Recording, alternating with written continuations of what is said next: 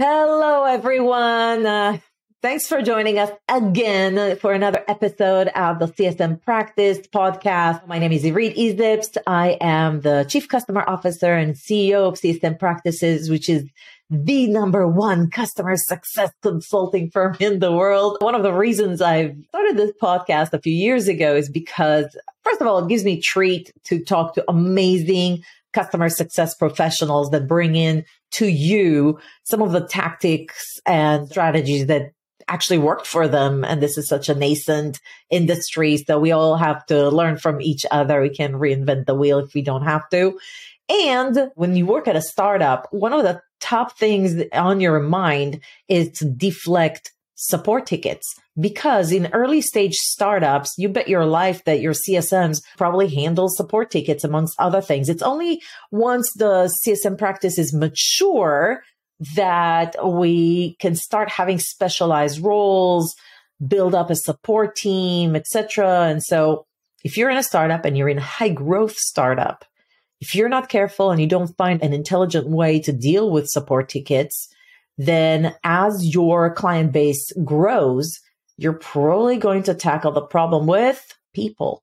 People are expensive and it's not the most sophisticated way to deal with these things. So what should you be doing if you're expecting your client base to grow or you just feel buried with so many tickets and not enough people to handle them so that your customers can achieve their success, that they have good experience and retention is high. So I would like to welcome to today's podcast episode someone that actually dealt with it, solved it, and is here to tell you exactly how to do it so that you can have that kind of success and that kind of experience in your work as well. Peleg Samson, welcome to our show. Thank you. Thank you for having me those who don't know Peleg, he is actually in Israel. I met him at the customer conference that was conducted in Israel, Tel Aviv back in 2023.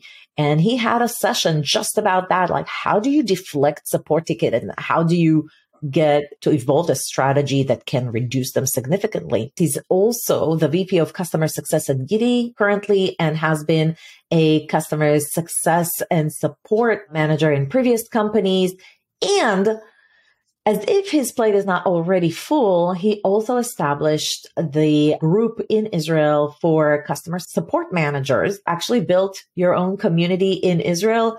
What the hell were you thinking? Aren't you busy enough, Peleg? I'm busy enough, that's for sure. But a couple of years ago, I sat with a friend for coffee. He was a support manager as well. And we started to discuss the fact that there's no like real community for customer support managers in Israel to discuss around support, innovation, and coming up with innovative ways to provide support to customers. And I started a Facebook group and five years later, we're around 800 members, mostly customer support managers, directors, team leaders, VP customer success, VP customer support, all kinds of support managers.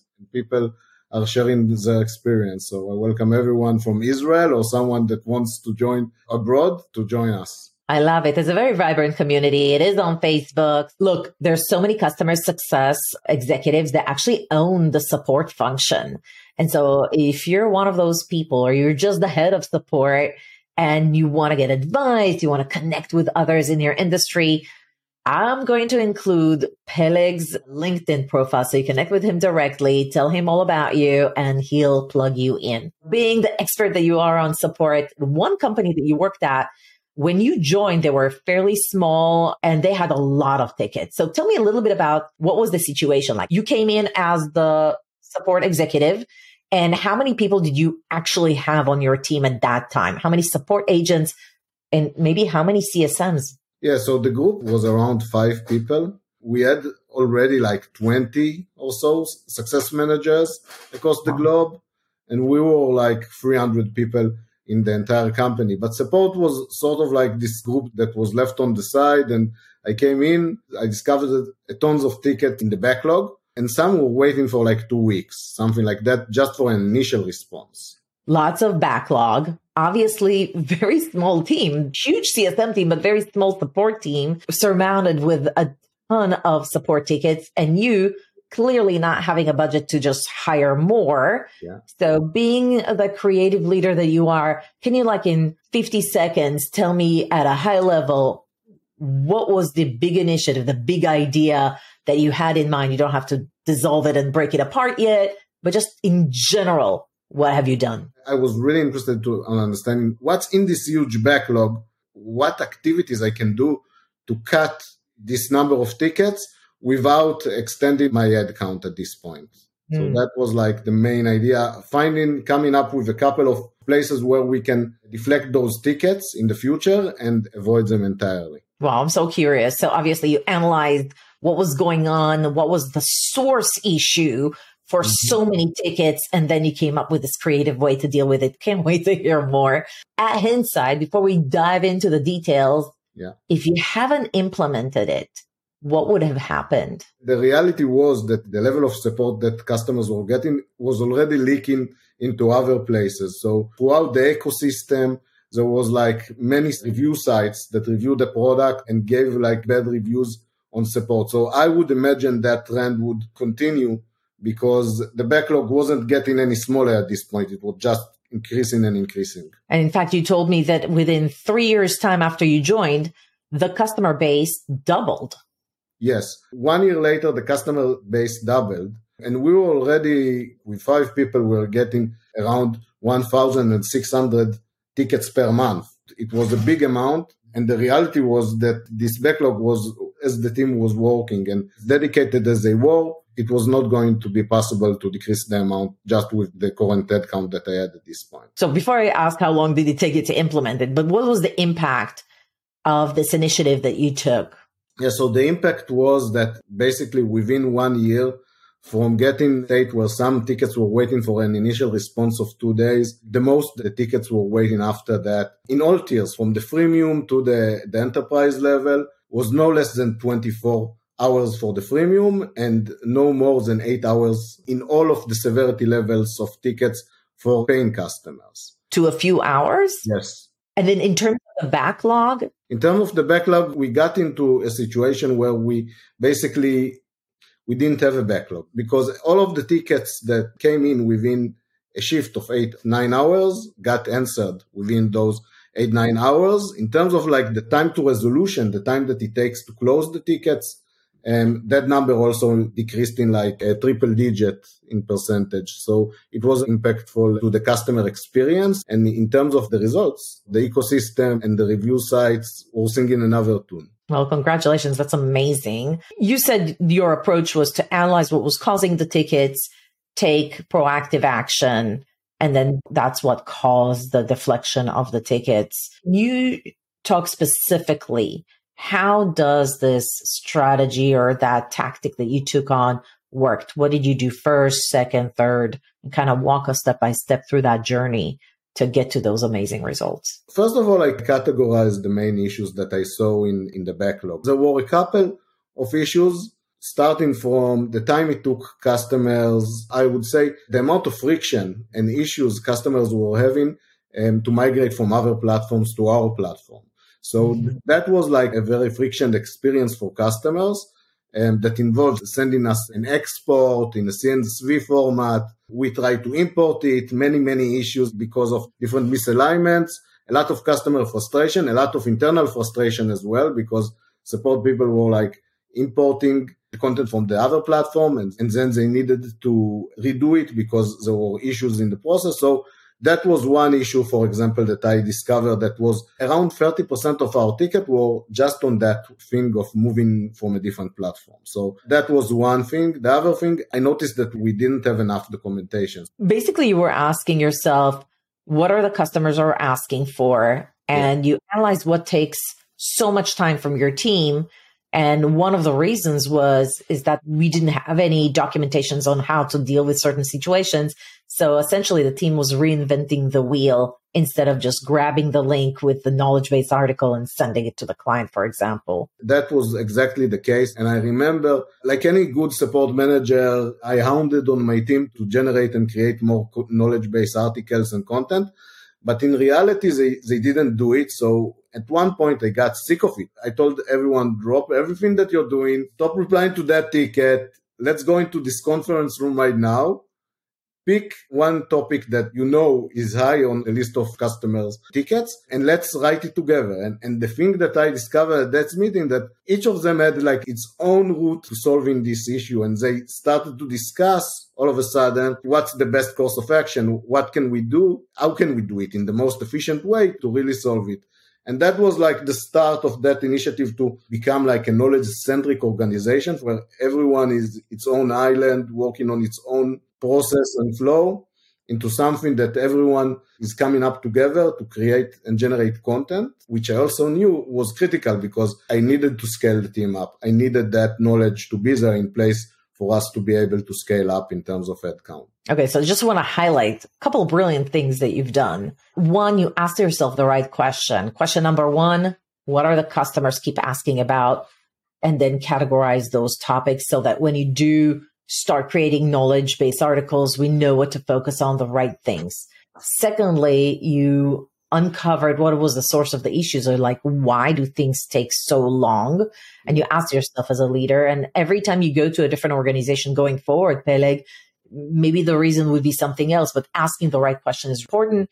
And then in that, you uncovered that the knowledge base should be actually developed in a different way you did two brilliant things. You came up with this iconic of like knowledge centric, love that. And then the interpretation of that. It means that instead of just asking your support agents to create knowledge based articles, is to pick those hot topics of what clients are asking about and then sit them down in a room or a Zoom virtual room to talk together about what is the best course of action. Because what we as leaders sometimes don't know is that maybe everybody's dealing with a solution differently and there could be a best practices for how to resolve it that we can centralize in one knowledge based article in one video and templates and give the best solution to the customer immediately. And I think that for me, for this conversation was a real aha moment because I don't think that a lot of support executives think about that instead of developing those knowledge based articles in silo or videos in silo. Can we do this in group sessions? Exactly. And, and we can. And obviously it takes a lot of time and take a lot of effort. If you want to set tone that knowledge is as important as answering those tickets, because at the end of the day, if you want to improve and if you want to scale up and if you want to do all of those things, the knowledge is one of the most key important things that you need to to focus on. So that is definitely was one of them. And the other one was also understanding that not everything can be solved with a knowledge base article. So a lot of support managers, you have a knowledge base, you need to have portal for customers to gain knowledge. But in reality, in some cases, that's outside of the customer flow. So the customer, he goes into your product, let's say for the argument's sake, a SaaS product. He goes into the product and he wants to use the product. He has a question. And now he needs to find where that help center is, where that knowledge base is. After he found it, he need to search for it. And then he gets a bunch of results. Deflection in that aspect is very, very friction. And in most cases, customers wouldn't last that journey that path to self-service. So what I've done in terms of this issue with the migration, for example, is that I understood it couldn't be solved in silo in support. It needs to be something that we do in collaboration and with the product team because it needs to be inside the product. That flow of migrating from a different platform needs to be inside of the onboarding flow of the product. And what we've done is I basically sat with the VP of product. I showed him the numbers. I said, look, we have this amount of tickets and the solution is, is not that, that hard. Let's, let's build some mechanism that do it automatically or at least prevent, at least in some cases, in some platforms that we're migrating from, we can do it automatically. So let's do it. And they were on board. So it's not always the case, but I think as long as you share the data with the product team and, and you tell them and you explain like the motivation, from my experience, it's worth probably the effort that you need to invest in that because in that case, we like created the option to move from the top five competitors that we had automatically or semi-automatically and basically that on its own decreased about 70% of those type of tickets. Wow not only that, I think that the migration to other platforms used to be very manual. Yeah. And now it was like almost like a click of a button or a few clicks and you're done. So mm-hmm. before the support team had to handle probably like CSV file. And then if it wasn't formatted right, there's all this back and forth. Customers frustrated, your support agent lose a lot of time over it. And once you were able to have the right conversation with the product team, and I want to double click here for those who are listening to this podcast, you actually came with the data backing your request. This is how many support tickets. This is how long it takes us. This is the CSAT we have on those type of tickets. And so you were able to make your case or build a case for dedicating or moving this request to have this built into the product and give it some priority in the product roadmap. And so after that, automatic, what happened to the CSAT? What happened to the support tickets actually slashed? Obviously, because there's a lot less issues when it's built in. Did anything happen to also customer satisfaction? Yeah, so customer satisfaction was increased significantly. It was averaged around the 25 ish and above percent of satisfaction. And I think one of the main reasons were that even for customers that didn't manage with the automated flow, we've done another thing. One of our team members in support was a developer. He developed like a system that allows you to take the file and verify it before you do the, the actual import of it. And if there's any issues with the file, it finds it and catches it at this stage. So you can come back to the customer and tell him, look, in these rows, you need to change this type of content because it's mismatched or something like that. So it saved a lot of time and effort, both for the support team, but also for the customer and resulted in a much better uh, resolution time. So I think overall it helped with a problem that was annoying for everyone from the customers to the internal people that were dealing with it. It basically created a position for internal tools developer in support, which we we gave that guy this shot and now he's a team leader leading engineers in that company. So I think overall for us, it was a way, and this was the first thing that he developed. He developed many other things later on that helped us scale up. The number of tickets decreased but the number of customers doubled. At the end of the day, managing to decrease those amount of tickets with this solution, the automated import and the addition of the knowledge base articles that we generated made a, big impact. Did you discover any repeatable tasks that the team was doing, anything that was inefficient beyond the lack of knowledge base, beyond the understanding what customers are demanding, and like what they're dealing with the most? Was there like anything that was manual or like repeatable that was just redundant that you were able to eliminate as well? I think a lot of it was around the topic of helping customers implement different customizations in the product. So one of the ideas that we had was to have like a university for customers to be able to educate themselves on how to do all of those activities on their own. So that's one thing that we've done and alleviate. And the university was under the support team. So it was a good way to push these agendas for self-service even a couple of years ago where it was less of a, a big thing. The most critical thing was to align the team in terms of tiers and making sure that each uh, of the tiers handle things to the limit of their capacity. So one of the big major things that helped us scale in terms of headcount was that we hired a lot of entry level people, basically train them on the product and also we train them on how to support. And we got to a situation where around 88% of tickets are closed by tier one. And that means that the higher level tiers, which are less available, usually more busy and can handle lesser load, was more free to solve unknown issues, document the solution, and then these issues would pass on to the tier ones in essence. So that was another thing that helped optimize and scale up in terms of the support team. Okay, so you doubled down on tier one, and you confessed to me like it wasn't like you doubled down. You hired twenty people for tier one. You it was less than five. So overall, after three years, the team still wasn't huge, but the customer base doubled up, yeah. and yet the experience around technical support resolution was absolutely extraordinary.